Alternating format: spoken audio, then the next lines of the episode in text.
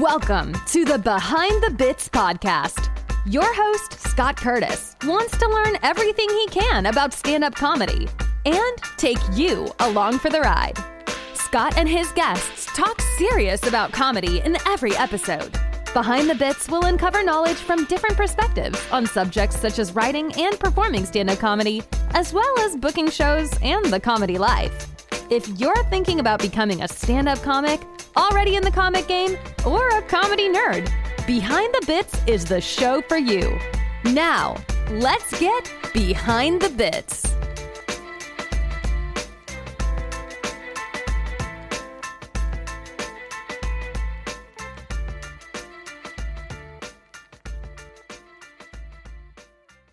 Hey, BTB buddies, thanks for tuning in. I've got Dean Jernigan today. He is a friend of mine from where I used to do comedy, and we started at roughly the same time. And Dean's been working hard and getting a lot of work because of it, and I was really happy to catch up with him.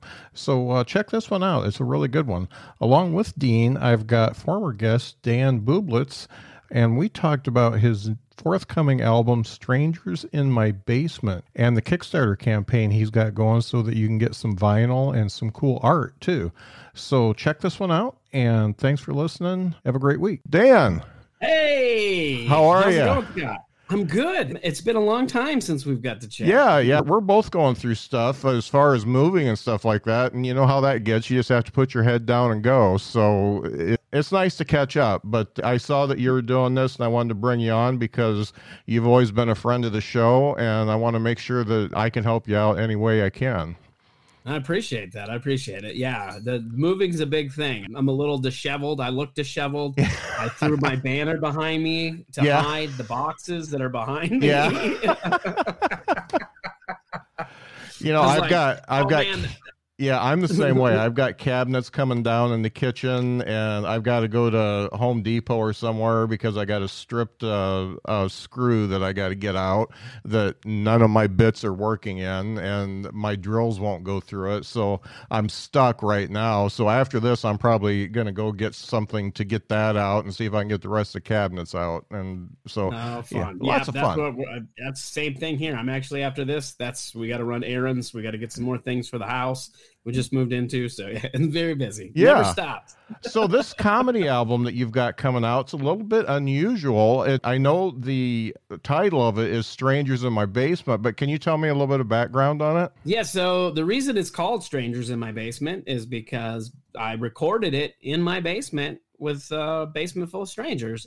and what I did is I set up my basement like a show showroom before I moved to Colorado. And uh, basically turned my basement into a comedy club that would seat about 15 people. And I had this idea where I had the space, I had everything I needed down there. So I thought what would be cool is I wanted to record an album. That was one of my goals for 2021. And so I thought I can just do it here. Then I don't have to worry about scheduling around venues or anything Mhm. like that. I could just do it whenever. And so that's what I did. I just uh, decided to do it in my basement. And like I said, I did two recordings and I had people on both nights. Um, the first night, there were a lot more people, a lot more friends than strangers. Yeah. I'm being honest. But the second night, it was packed and it was, I didn't know very many people. Oh, that's cool. Yeah. That's cool. And that was the old home base. That was uh, Yep. you're in Minneapolis. Yeah, St. Paul. Yeah, so that oh, was St. Paul, okay. in St. Paul. Yeah. And, yep. And now we're in Loveland, Colorado. Yeah, excellent, excellent. So, as far as the album's concerned, I I, I just talked to a comedian yesterday, and she's self-producing her album too. The one of the things I talked about is, and I learned about, is the benefits of doing your own is just owning all of it and that Yeah. way if you get if you get spots like on Sirius XM and stuff like that the you don't have a record company that's taking a percentage of your uh, profits on that. And uh, and I think they take stuff in perpetuity for uh, some artists. But on on the other hand self-producing your own album's a lot of work It is. It absolutely is. Uh, And some of the pros of people watching or listening, just some of the pros to having a record label release it, though, while they do get that cut, it is easier for them to get in on Sirius XM Mhm. than it is when you're independent. Just to throw that out there. Some Yeah. people are, oh yeah, I can make it. It is a lot harder. They have a lot of contact contacts, so that makes it easier for them. So right. that's probably that's why they get that big cut. But if you can get it on there independently, you're absolutely right. You get to keep all the rights to your material, to your work. You don't. There's nobody. There's no middle people taking any cuts out of it right. and it's it's all yours. But it is a, like you said. On the flip side, it is a lot of work, Right. and it's a lot of money that you cost that you take out of pocket. I had to pay for a sound record, the sound recordist to come in and record. Mhm. Uh, I had to pay. They were the same. All these were the same people, but I had to have a sound recordist, and then they had to mix and edit and master and do all those things for it. And that's all things that I had to pay for on my end as Mhm. an independent, producing it independently. And then on the back end, there's post production things that you have to pay for too. You have to pay for to get your USB numbers for the album, to get your, I believe they're, and I could be wrong on this. I don't remember what they're called, but it's like a DCIM code or something. Okay. Okay. I think that's what it's called. I could be wrong, but for each track, you need this specific code, Okay. uh, which is basically what that track, what that code is identifying ownership okay. of the tracks. So Okay. I think that that's D- money, I think too. that's DCMA. Yeah. I yeah, yeah. maybe yeah. that's what it is. Yeah. Yeah. Yep. Yep. That you're probably right. I knew it was DCM something. D- Yeah. yeah. Yep. And yeah, so you have to pay for that, and then you have to pay to put distribute it and do all these other things. So there is some cost with it, right. you know. Right. cost and, a lot of work that you got to do. And you're looking at doing some cool stuff rather than just the digital download. It looks like you're looking at uh, doing vinyl and some extras. So there's actually a Kickstarter going on. I'm going to put that Mhm. up so people can see it. And this will be in the show notes too, folks. So it'll be real easy to click and go. But tell me what you're uh, doing with the Kickstarter and what people get if they help back you. Absolutely. So the Kickstarter concept is really it's the project is already going and it's going to release whether it gets backed or not. It just how it gets released will be determined by Mhm. whether or not the full project reaches the goal. And my goal is $4,000 for the post production and the reason that is the as high as it is is because I would some of the, the perks with backing the project what I'm trying to do is I'm trying to raise enough so that I can release it on vinyl. Mhm. Uh, I'm going to do. I want to do a limited edition press, so I'm only going to have a hundred pressed. So it's going to be very limited. And yeah, so that's really what I'm. My whole goal is. I want to do the the physical copies. And I had a really good friend of mine who is a an amazing painter and singer songwriter. Perfect, just a great artist, Mhm. Brian James Hoffman. I'm going to give him a shout out. And he he painted. He did a painting for the cover of the album. Uh-huh. And so another perk that that I'm trying to put out there is some prints too. Mhm. So it's a print that he painted.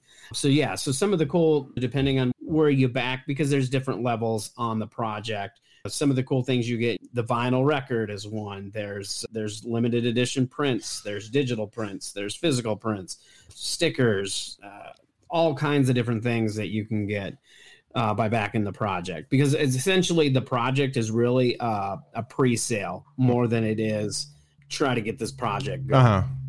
I, I have to say the artwork is fantastic. I went to your Kickstarter page and looked at it. It's really cool. So I'm definitely going to get. I'm going to back on one that I get a print, so that maybe that'll Oh, be awesome. back behind me here. Awesome. But yeah, I no, really, was a I- I- great. yeah, I'm an artsy type of guy. I just love art, and it it's really cool. And and the whole vinyl thing, I it's funny. My um, wife and I went with another couple to the comedy club here and saw Chris Porter. He's got vinyl of his last album. And I just saw, I probably saw 15 people get that vinyl album because everybody's into vinyl now. I, I personally have some vinyl, but I don't, I don't play it because I'm so deaf. I don't hear any difference. So I, I still listen. I don't know that I hear the difference in quality either, but Yeah. I do listen to a lot of vinyl. but it's really cool. Yeah, yeah, and it's, uh, it's cool to like sit there, listen to a record. You get the little sound, which th- that adds like to the aesthetic of listening to uh, to music. yeah, yes, and just the ability to hold it and look at it and put it up on a shelf or something like that that's really neat stuff. And i i gotta say that the way you're going about it is really cool because i looked at some of the things that you're offering as far as for the backers of this and this pre-sale type thing. It looks like it's totally worth it. You're not your your gives are as good as what you're getting so it's really mm-hmm. a, a good deal. So yeah, I tried to keep it pretty the perks pretty equal with what level you back. Yeah. Yeah, and I'm really stoked. I'm going to get on and support it myself here right after we're done talking. And folks, in the show notes, and I'll be putting this up on social media too, just click it, click the link in the show notes, but it's kickstarter.com forward slash projects forward slash D Bublitz comedy forward slash strangers dash in dash my dash basement. But and i think you can go to the kickstarter site and put your name in and still find it. My name in there or you could probably search strangers in my basement. Yeah. You can also you can find it through my website which is this danbublitzcomedy.com yeah. which is pretty easy too so. Yeah so everybody, I know that everybody that listens to the show is supporters of comedy. Let's rally around somebody that is uh, doing good stuff and also doing getting to the core of what comedy is all about, and that's putting the album out and uh, actually giving you a physical copy of it. So I think that's really cool. Mm-hmm. So thanks for being a supporter of the show. Thanks for putting out a great album that I, I, I, haven't listened to it yet, but I know it's going to be great. Honestly, I'm a better comic than I was when I recorded it because we're constantly improving. But I got to be honest, I've had other attempts where I recorded an album, didn't like it, didn't release it. I'm excited about this one. Yeah. So if I'm ready to release an album, it's got to be somewhat yeah. good because I'm proud of it. So it takes me a lot. This That's, is this is like my sixth attempt. Excellent, folks. Make sure you uh, head over to Kickstarter and either search "Strangers in My Basement," Dan Bublitz comedy, or just click the link in the show notes and get over there and see if you can help them out. Okay, thank you, and thanks for being on, Dan. I appreciate it. Thanks for having me. I appreciate it. Hi, How Dan. You doing, Scott? I got to say, this is the first time I've had a close personal friend on the show. And I, I'm stoked to talk to you because A, I miss you. And B, you've been doing some really great stuff. So I want to hear all about it and just take in the fact that you are working so hard to be the best comedian you can be. Yeah, it's uh it's aging me early. Of course. I uh, I jokingly say I started doing this. I started doing this when I was I turned 40 and I'm 43 now. And I've spent more time sleeping in my car since I started comedy than the previous 40 years combined. Yeah. I'm really hitting my stride. Yeah. so I can't I really can't do this without telling a couple stories that are a couple of my favorite stories to tell so we were both at the i met you at the drop comedy club in its original location mm-hmm. by the jail. And we you were just sitting there you were sitting there talking to other comics and being you're a gregarious guy. You're an outgoing guy. So you were talking to people. And for some reason i just didn't trust you. And you were talking to some people about your van outside. And i'm like what is this guy trying to do? Kidnap somebody? So I was ready to go at you because I thought you were going to hurt one of my little comedy friends. yeah, yeah, you were. Uh, I, I had a radio show. Yeah, and, uh, it was actually my I think my first night up there. Yeah, and uh, I did not know what attention whores we were as comedians because I, I, like I hadn't been in the scene long enough yet. So I didn't think anybody would come on the radio show unless like they had a little bit of respect for me as a comic. Yeah. So I thought I had to go up there and prove myself before I could get them to come on. And uh, fortunately enough, you were actually one of my first guests. Yeah. And you, I was, I, I, I, became a more trusting person real quick. It was just that, it was just that thing. I was, I, am always looking for the predator in somebody. And it turned out yeah. you weren't that, but I just thought that was hilarious. And then the next thing is was great for you, probably not so great for me, but Jeff Webb had actually asked me to yeah. do a show at his club in Valparaiso and it was a benefit for the the canines, wasn't it? For the canine police Yeah. canine. Uh, no, that was the second show. That was the second show. It was uh, there was a the week before. It was a Friday show. They were doing monthly shows at the time. It wasn't a comedy club per se. Yeah, like once a month they would do a comedy show, and it was on one of those. And then so you were unable to go. yeah, but I pegged you first before I told Jeff, and I, I said I got somebody that is probably way funnier than me anyway, and I'm gonna I'm gonna hook you guys up. And Jeff was also a little bit worried about me pawning you off on him, and then that turned out to be a great relationship for you guys. I think. Yeah, no, actually, yeah, it turned out to be we, we grew into a, a really great working relationship we have, uh, and, and a great friendship at this point. Um, but I believe he introduced me that night with the guy I booked couldn't make it, so he sent this guy in instead. Let's hope he doesn't suck. And then he walked off stage. So that was my that was my intro. and you didn't you didn't suck. I must not because he then he came back and he booked me. So he calls me.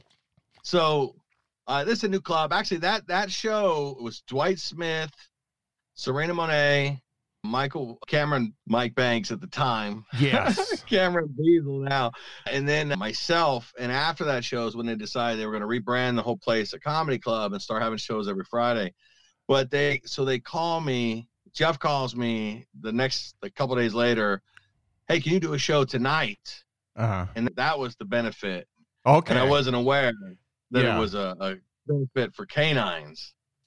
And all week I'd been working on my like this this 10 minute drug related bit. And I thought this will be a perfect chance for me to do all that that, that, that drug related material. And then I show up and there was canines everywhere. Uh-huh. And I went ahead and did it though. It was uh it was it was they have a good sense of humor. Yeah. Still. So- Yeah. you know how many times I've talked to Jeff since I pawned you off on him? Zero. Really? and it's it's it's probably more my fault than his. He he just totally dropped off social media, and at at that point, I didn't keep up with him, and I had enough shit of my own going on, so I just didn't. A, to uh, he's you moved. So in all fairness, Yeah. you were like, see you guys later. Yeah. And uh, and you took off, split halfway across country. But um he, he's a super busy with booking and he's found in this day and age, being uh, heavily present on social media, you get mobbed by thirsty comics Mhm. 24 7 that want a uh, that want a stage spot. So Yeah. I think that's what he's gone underground. Yeah, he's ducking and running from those guys. Yeah. I, so I get it. I get it. I get it from both sides though. Like I understand as a comic, like I'm always that thirsty guy looking for stages too. Right. So one of the things I always loved about you and one of the things I really miss about you is whenever we would get together and we had some time, we would always talk about comedy and the different things that you were doing and what you're learning and learning from your mistakes and stuff like that. And I've never seen somebody just jump into it with the gusto that you did especially uh, you know you're a lot younger than me but for your age you were you were pushing you were 40 you were 40 something when 40. yeah Yeah, I was 40. yeah, and you really jumped in and you got good quick. You got good enough that people wanted you on shows quick, and you were dr- doing the driving and sleeping in your car and stuff like that. And I just always appreciated the fact that you put way more effort into it than I probably ever will. And I just, I, I really miss those talks because I was living vicariously through you for a while as far as your growth. I appreciate that. The thing is, the comedy is one of those things that nobody can deny it. Can deny you from doing it other than you. Like, right.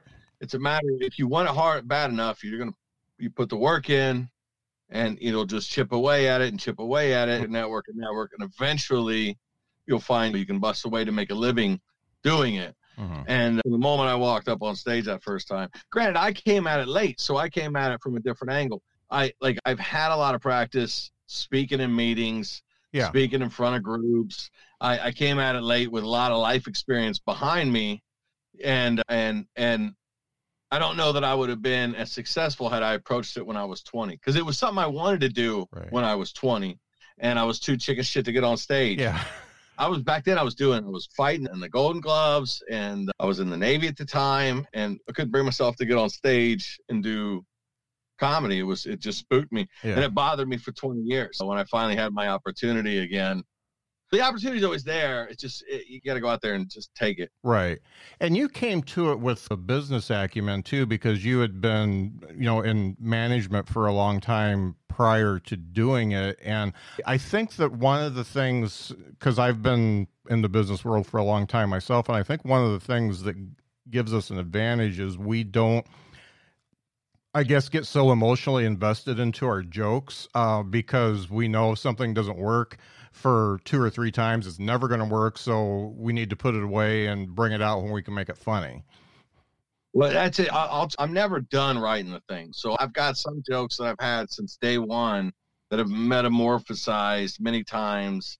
And then I've dropped them entirely. Then I've brought them out and stuck them in a different part. There's long versions of it, short versions of it. Just the other night, I was doing one of my oldest jokes and I, riff, I riffed a new line right in the middle of it. Works mm-hmm. perfect. Now that's going to stay. And that's, I can't, I countless times that joke has been told over four years. Uh-huh. And uh, now there's a new line for it. So it's never complete. I guess until you, it's out there on a Netflix special or something. At that point, then I guess it's in, in stone. Yeah. That's that is at that point you're done with it unless you can make it totally new. Yeah. Right. And lucky me, I have no specials, so I can just keep writing this shit. Right, right. now we've I guess as a couple friends we've gone through a lot of just a lot of shit that happened to to us. We lost uh, a good friend that was uh, good friends to both of us, and I took. I don't know how that affected you, but I really couldn't do anything comedy wise for a long time. I, I just had no taste for it. And we're talking Um, about Brian Collins. If any people that, that knew him, that's who we're talking about. Yeah, Brian. Uh, that's actually Brian Collins, right there. Yeah. The um, yeah, it, it was it, when you have somebody. Brian Collins was one of those characters who, unless you were familiar with uh, like our Northern Indiana scene, you didn't know who he was. But among that scene, he was a superstar that really just was the glue for a lot of people. That just kept everybody together. Like Mhm. Brian Collins was one of those driving forces Mhm. to him was a huge blow to all of us. I can't tell you how many people I talked to that said, "Man, that guy was like my best friend," and every one of them was telling the truth. You know what I mean? Like, Oh, it was yeah. just he was just that guy for so many people, and uh, it was really hard. It was we had a bunch of stuff scheduled, and we went and did several shows immediately after, and it, and one aspect it helped because you could get up there and you can get in your zone Mhm. and then and do your thing and then for a little bit of while you just forgot about it Mhm. but it was hard to do it in particular because like from day one of my journey in comedy he was there so at every mic the practices the shows every triumph the Mhm. bombings he was a part of so much of it so it was difficult it was I want to say we did. We took a week off pod, and we might have thrown up an old episode or something. I think we had. I think we had some backlog that we went ahead and put out. Mhm. So we didn't do it for a couple of weeks. And then we didn't really address it on the show for a while. And then we ended up having a tribute show for him, just talking about like our struggles, uh, the struggles that we were having getting back on stage. Mhm. It affected Jason LaFoon a lot too. It was just Mhm. something that we were dealing with. It, it is tough. It's tough to get up, but part of like what we were going through, that's why comedy is important because people need that. They, I, if nothing else, this whole uh, pandemic has shown me how important it is that uh the comedy keep going and comedy stay active wherever it is because it, is definitely a, essential human need i believe. Hmm Yeah, and I it's funny how much Brian got around as everybody's friend because it, it it was just a thing for us that he would come to trivia night with Lisa and I on Thursday nights at whatever restaurant that was. I don't remember the name of the restaurant. And it wasn't like a big, it wasn't a big deal. But every time I call him, I say, "Hey, Brian, we're doing it tonight." He'd just be there, and and yeah. we'd have a great time. Lisa loved him, and we did better because he knows so much, or he knew so much trivia that that we didn't know that we always scored well too. You couldn't find a better writing partner. Yeah. If you were struggling over some bit, you could call him up and just be like, "Hey, Brian, hey man, you mind if we we do some writing?" And boom, he'll drop whatever he's doing, meet up with you, and write. You can and work that bit out mm-hmm. right there. Yeah. And just find somebody who just put him make himself available to everybody like that. Yeah. He was a rare bird and entirely, and yeah. he was just going way too soon. And in the comedy world lost that. It was a huge loss with him, and they'll just they just will never know it. Yeah. Yeah. So I've been watching you from afar, and I see that coming up you're going to be opening for Bob Goldthwait. Is that right? You're going to do a feature? Yes, uh, that was actually I, I, it was it was funny how I locked into that. There was a comedy contest that I was supposed to be part of, but the host got ill. Mm. And then so they canceled the contest. So he threw, he's, hey, let me throw you some dates to make up for this contest. So would you like to host? Now I never host. I don't like hosting. Mm-hmm. I get all I get I get acid reflux, stress. I freak out. You know me, like, like, I was in the military, so that's always stuck with me. Is like 15 minutes early is on time. Yeah. So I'm always at the show early. I've always prided myself on on whatever time I'm doing. I, you don't need to light me. Like I've got that yeah. time. That's just something. That's how I've always approached this thing. That's just how I do it. Yeah. Now, comics come in all shapes and sizes, and um, and punctuality isn't like all their strong suits. Yeah. And when you're running, when you're hosting and you're supposed to be running the light and you're keeping track of, all right, so there's this, where's the next comic? And they would, they'll wander off. Comics are the most, are the most, uh, some of them are just a handful. Yes. So I get stressed out and I get headaches when I'm hosting. So when they asked me to host that thing, I was like, man, I'm, I'm, I'm a little I'm a baby when it comes like I'm a good host if I don't have to do most I can you just I can do some time go the rules do some time introduce the people but I'm not responsible for firing them I don't need yeah. to light them you know what I mean? Like all of that the uh. production aspect right. so I don't have to stress over it and they were really easy on me they were like they, they, all that stuff was handled. I go there and I do this host and then after the first time I host that show they booked me to feature for Bobcat so yeah pretty stoked about that. Uh, that's coming up in a couple of weeks, actually. That's so. cool. That's cool. So, what things? sold out at this point. Yeah, you've been at this for a few years. What things have you learned, and what things have you changed about your writing style or your performing style that you think is working for you? You're right in the middle of it now, so you're probably pivoting and making changes like almost every set. But what are some main things that you, you think you've really grown at in the last few years?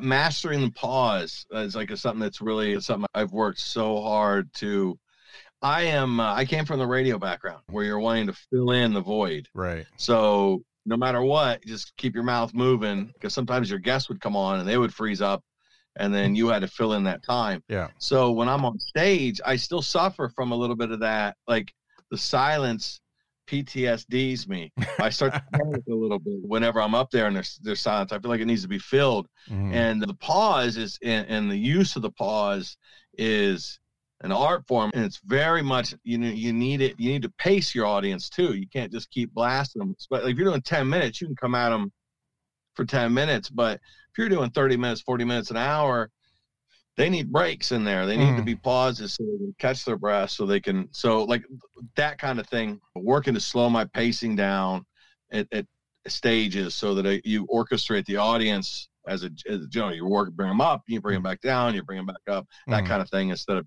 coming at them full bore all the time. Right.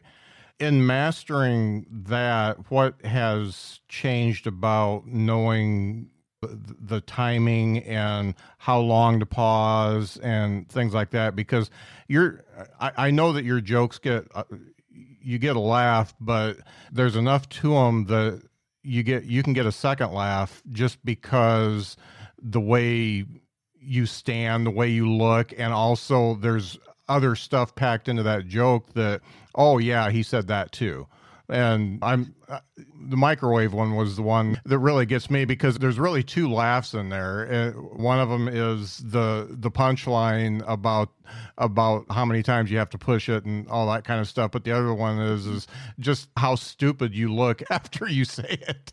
like I'm the biggest idiot in the world ultimately, if you break down 90% of my humor, ultimately, I ultimately in, in, the butt of the joke. Yeah. Like I set myself up pretty good throughout. Mm-hmm. But everything, I write it in story arcs because I'm not, I don't do the traditional, I don't do the traditional one liners. Right. You know, set up punchline, set up punchline, set up mm. punchline.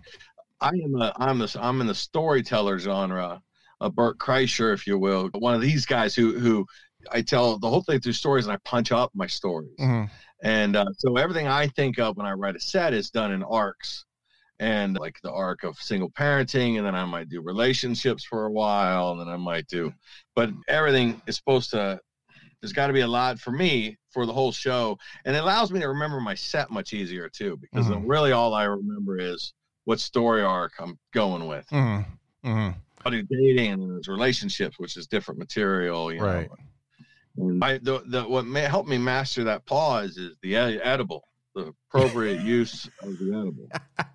it did. Let me bring it. Let me bring everything down like a little notch. Yeah, yeah. Uh, so I wasn't the adrenaline wasn't coming all the time, and legitimately it was the appropriate use of the pre-show edible. Yeah, I, I can tell you about an inappropriate use of a show I did down here, and it, it just kicked in too too soon and too hard. So yeah, I was. Uh, oh yeah there's always that risk with the edibles. Yeah. It, it, yeah, it's a lot, a lot, uh, a lot harder to control than say like just smoking a joint before. But I smoked a joint too, yeah. just so we were.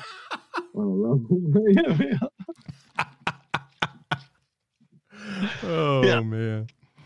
So I wanted to talk to you specifically because I just had something happen, and I'm not going to name names, but I approached somebody to be a guest and they said, I will not be a guest because you had this person on. And the person I had on was a very, he was conservative. He, he's a conservative guy mm-hmm. and he is, he's either loved or hated, basically. And the person that I approached didn't like him and wouldn't be on my show because of it. Now, my show is not about politics. I don't talk about politics hardly at all if somebody wants to tell me if they're a political humorist, uh, we'll, we'll, talk about that. But uh, my yeah. show is about comedy, and I'm never going to say that somebody can't be on because I'm probably pretty close to as liberal as somebody my age can be, and way more liberal and, and than the guy. Say, and let me say, and let me say, Scott, God bless you for it too, for letting whoever come on. Yeah.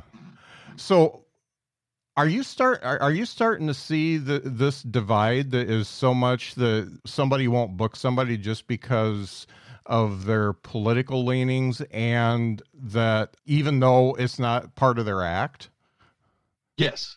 Yeah, I mean I've seen it. I've seen it. I've I've, I've heard it spoken myself as, as as I don't do I don't do anything political in anything I do. Right. But I I was in the Navy, so it is perceived that I am the uh, the conservative the conservative guy, even though it has nothing to do with my act and whatnot. And mm. I've seen conversation exchange that have to do with not booking me because of my perceived politics, mm-hmm. and it's not even it's not even like my politics. It's just it's what it's perceived to be. Yeah, there's that. But I go back to what I was saying earlier: is th- this thing? If it's if this is something you want, Nobody can stop you from doing it. Mm. That person can say they don't want to be on a show or they're not going to help promote you or they won't book you. That's fine. There's only 52 weekends in a year, and there's uh, a, a, million clubs and thousands. There's there's a, go to the next club. Mm. You keep working, you keep writing good material, and you keep entertaining crowds. Who is it? Who was it said? Uh, was it uh, Papa or said uh, make yourself undeniably good? Yeah, and then they can't deny you. That that can be discouraging that kind of stuff. But it uh, brush it off your shoulder, move on. The vast majority of the people that you're dealing with are not going to help you or network for you or help you out in any way. Yeah. Anyway. Yeah. That's that's really how it is, and I guess we we had a a weird synergy up there in the northern Indiana area because we all did help each other It, it, it was. It, It, it, was. It's a very friendly scene. Yeah. I've seen a bunch of different scenes at this point. I'll give a shout out to Grand Rapids, Michigan, is another really nice, yeah. uh, really friendly scene that you can. That's a real friendly place to go and start comedy in, hmm and uh, the local comics there will be uh, super helpful and to work with you and book you and and help you get better. Shout out to we- Demented we- we Peach we did have. Productions. Say what? Demented Peach, yeah, yeah. yeah, with John Bench, yeah. Yeah. Yeah, they're they're all good guys. I I've had Carl on Carl Sobel on the show, and yeah, and, uh, All- all- Stevie's, and, yeah. Yeah. all, all a bunch of good guys, and it's really neat to see that. And I'm in a I'm in a scene right now that I, it's not. I I don't think it's them. I think it's me, but I don't know if I want to put the effort in into getting to know a whole new bunch of people. Here's the thing. Here's the thing for those of you who um, are not familiar with the comedy scene. So a basic breakdown of the scene is I'm finding is that like a, a third of the people in the scene are intelligent, hardworking, great people that I, I definitely want to know. And I find comics to be exceptionally interesting people. Just they're hmm they I mean they're really from very strange to very witty. Just they're very interesting. Uh, just a slew of people. But so that's about a third. And then there's a third that are just they're coming out there to open mics. That's all they're ever going to do. They enjoy doing that aspect, Mhm. and they're just they're the amateur league. And I like encouraging those guys. I like talking to those guys. And then you got a third that's absolute scum on earth, and they they hide it well. You've got to be aware that you you are uh, this is shark infested waters. The Yeah. comedy world. I'll tell you that much. yeah, it really is. And you know, going back to the politics stuff, I think sometimes they use that as an excuse. And the guy I had on actually, he he called me and he said, "You know who I am, and you you know what I could possibly do to your show."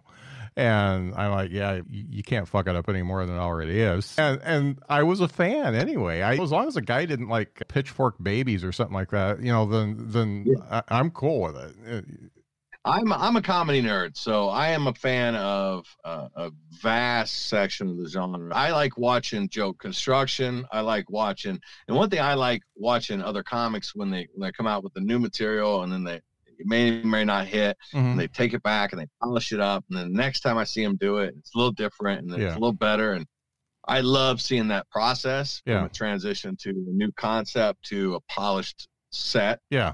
and um, it it helps. I, it's comedy. Like people are just so quick to get offended in anything anymore. Comedy's supposed to be that that that gray zone that you're allowed to talk about all those questionable areas of society, and you're Mhm. supposed to be able to take it with a grain of salt. But we, we train ourselves to be offended because of the social media aspect, where we can we can we can ban people who don't agree with us. And, and then pretty soon our uh, the algorithm starts feeding you what you want to see. Yeah. So then you just surround yourself with yes men, so to speak, Yeah. and then we train ourselves, you know, to where we're not used to the pushback, and then we have a hard time with the pushback. Yeah. That's one thing. Comedy will humble you real quick. Uh, yeah, you'll get Yeah. some pushback when you start. Right. Now, you started a podcast with Jason and Rusty that I like so much. It makes me feel like I'm back home every time I listen to it. So when you check your stats and you see that guy that's either in Huntsville or Birmingham or Tuscaloosa, wherever I'm at, that I usually have that going. Light me at five. Can you tell me a little bit about the the podcast and why you do it and what you guys talk about? when I originally, I, I, I, when I originally started this, I was doing. We, we had a radio show called Coffee with Dean. Yeah. it was just a local show, and and that's how I got into comedies. I wanted to have comics come on, and I want to interview them on there. And I found that the having the three person setup was one of what is my favorite setup. Mhm. where myself and Rusty and then another comic and then that type of interview atmosphere I found was the most fun. It was the easiest because there was always somebody to pick up conversation. And Rusty had, who's my also my producer, he had an improv background. Jason had been on that show three or four times, Mhm. and it was always a really good time when he Mhm. was on there. It was always a new show. And Rusty and I had been talking about starting a podcast, and it was it and really light me at five is that's an industry term for when you get in the light and I happen to like it with five minutes left. Yeah. So I have a four minute ending bit, and that five minute light gives me a chance to transition to my bit. Uh huh. But it really is just it's Jason and I are both feature comics. So for, for those of you who aren't familiar with the features, the the guy will come out or the female will come out and do the half hour before the headline. Mm. That's really where we're at in our careers. And so we started the podcast to just follow us as we follow as we as we experience. We may never make it anywhere in comedy, but we've already made it a lot farther than we ever expected to. Hmm This last year, 2021, was interesting. I, I met Leno. I did a show with Arsenio Hall out in Flappers. We've met uh, Steve Rannazzisi. This opened for him. Mhm. Jeff Richards. So like it's been, it was an interesting run 2021. Yeah, man, check us out. Light me at five anywhere you get your podcasts, and just follow Jason LaFoon and I as we uh, trudge our way the long journey up Yeah. the comedy ladder. and, uh, hopefully, we take us some places. Yeah, so I was trying to decide if I only liked it because I know you guys and I know some of the inside jokes, or if I liked it because it was a good thing about that. podcast. And I think I like it because it's a good podcast. And and, and I, I'll never know, but I, I really think it's because I'm I'm usually anti shooting the shit type podcast. I have never listened to Joe Rogan. I've never, I, mm. and it's it doesn't have anything to do with what he said. I just it's just not my type of thing. Right. And, and Right. yeah, and you guys for some reason are able to turn around. And I think Rusty is actually the magic there because he doesn't talk as much, but when he says something, it's totally fucking hilarious and it brings everything together and it's just great. Yeah, you need Rusty and try to keep him healthy because if it's just you and Jason, it's going to suck. It'd be better for us if we can get more shows. That's the thing. As long as we're booking, we've got. So it'll be half. Yeah, you're right. Because we'll be half of we're talking about what shows we're doing and kind of stuff that happened at the clubs. Yeah. And then a lot of it's shooting the shit. The the, the God's honest truth. Ninety percent of the comedy podcasts out there is you're trying to capture, and you're familiar with these. It's the behind the scenes conversations when you've got all the comics sitting there hmm and whether it be the whether it be the, the open mics or whether it be the shows, but that behind the scenes group with all the comics in there shooting the shit, hmm that is the, what you're trying to capture for Yeah. these podcasts. Yeah. because that is some of the funniest, most interesting conversations Mhm. you'll ever hear from some of the most unique individuals. And all of them who are somewhat aspect of funny, or they wouldn't be doing this thing, Right. you know, and having just natural conversations amongst themselves. It, that's ultimately what we're trying to capture in every single podcast Yeah. episode. Yeah. You guys, So- you, you do it well. we You- try. Thank you. you- and and you wouldn't suck if it was just you and Jason. It, it would be okay. I do have to ask as a cliffhanger. I haven't found out yet. How was the black weed that Jason got you? Oh, it was pretty good. It was. It was. Jason was right. It was. It looked a lot more deadly than it was. Okay.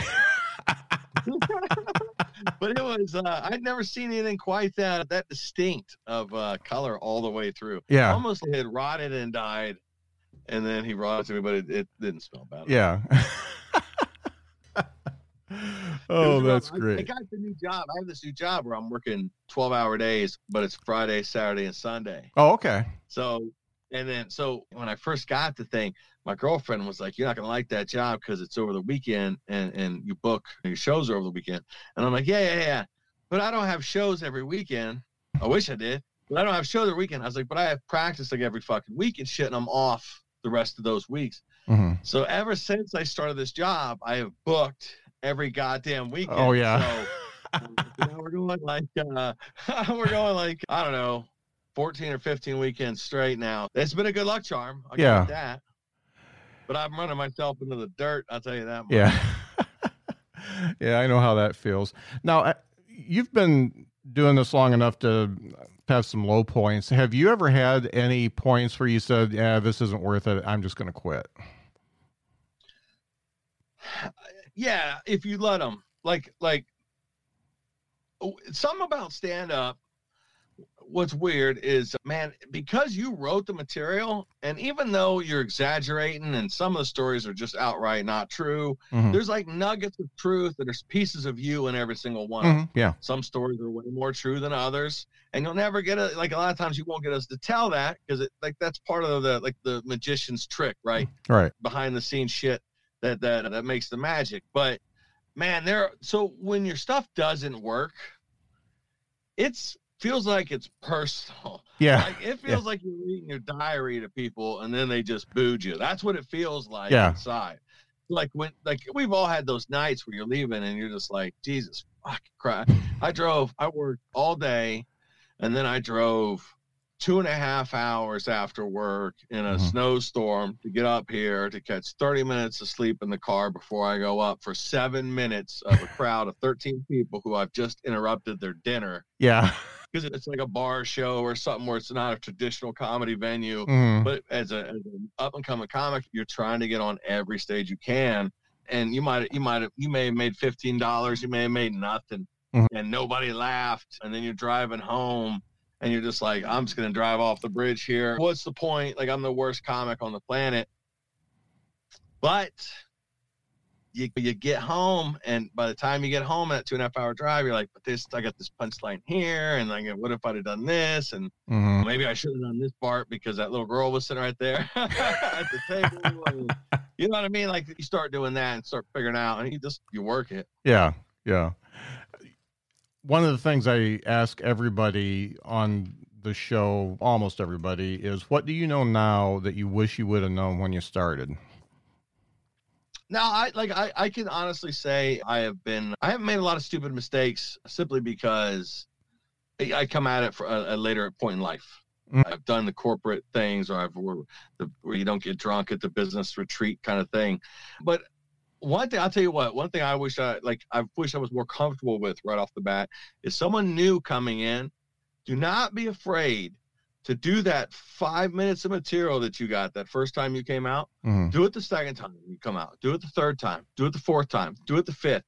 Don't feel pressure to change up your material because other comics around you who've been doing this a lot longer and have a lot more material might be coming up each week and throwing up new material. They're not throwing up new material, they're throwing up material, they're just working on material that throughout their catalog. Mhm. I see so many new comics that come up with a good concept, and they'll work and they'll get that they'll get laughs that first time because they're new and people tend to be a little nicer to them Mhm. and then they they want to change up. The next week they want to come up with something different.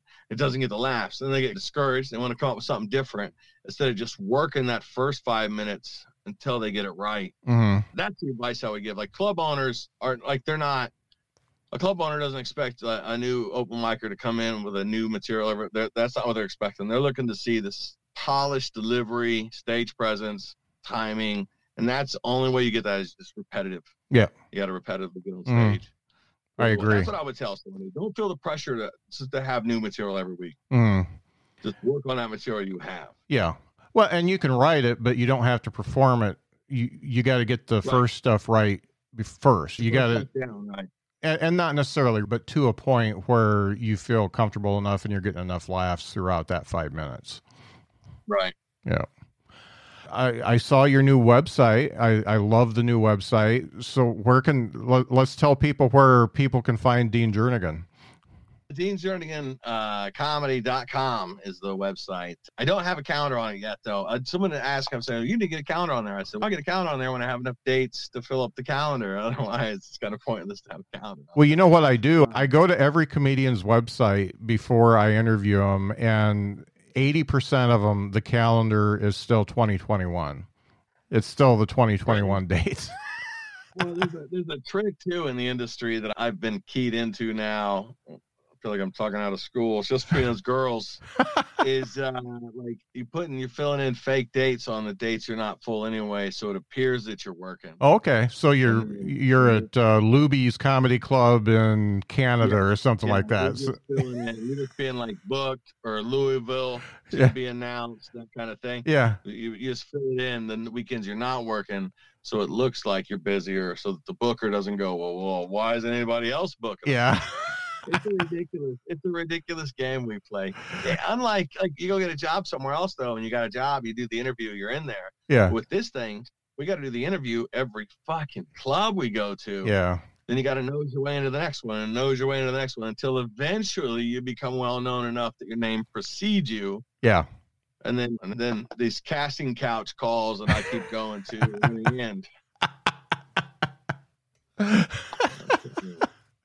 finally paying off. Finally, you know, my time in the Navy has really helped me out in these early stages of my career. oh, that's great. I tell you, Dean, it's first of all, it's great to catch up, and second, I I really do admire the work that you put in, and and the fact you're just a a true blue friend. You are good to people, and people people like you, but it's not just skin deep. You're gregarious, you're nice and stuff like that, but you really are a good guy. And I really hope that everything happens for you that you want to happen. I appreciate it. I really do. The I I I figured I started this whole comedy thing late. I have a chance to come in it on the backside of life. And uh, one of my big things early on is from day one was if I only feed good karma into this comedy thing, then maybe all I can, you know what I mean? Then maybe mm-hmm. the only thing I'll ever get out of it's good karma. Yeah. So I really stuck to my guns with that, and I avoid the I avoid shit talking. Yeah. And even though some some places and some some comics deserve it, yeah, you know, it's hard. We, we avoid it. We, we let them roll off our backs. And like you had issues with the one I won't come on your show because you allowed somebody else to come on your show all right, thanks for your time. Yeah. You don't dictate who gets to speak in this country. Right. And let them come on. And if they do a good job, great. If they do a bad job, that's on them. Yeah. You know. Well, and, and the thing is, they lost their forum to cha- to state their case. They could come on and tell me how shitty I am for having that person on the show, and, and I would let them. Absolutely. Yeah yeah, it, it is what it is, and it, it doesn't bother me. But I, I, just hope it doesn't become a trend because I've got another really conservative guy lined up. So we'll see what happens. yeah, I, it is what it is. You just you keep trucking. That's why I told what I tell someone else. I go, Spotify hasn't silenced me either. Yeah. oh man, thanks so much for being on the show. I really appreciate it. It's great to see you again. Yeah, thank you, man. Thanks for having me.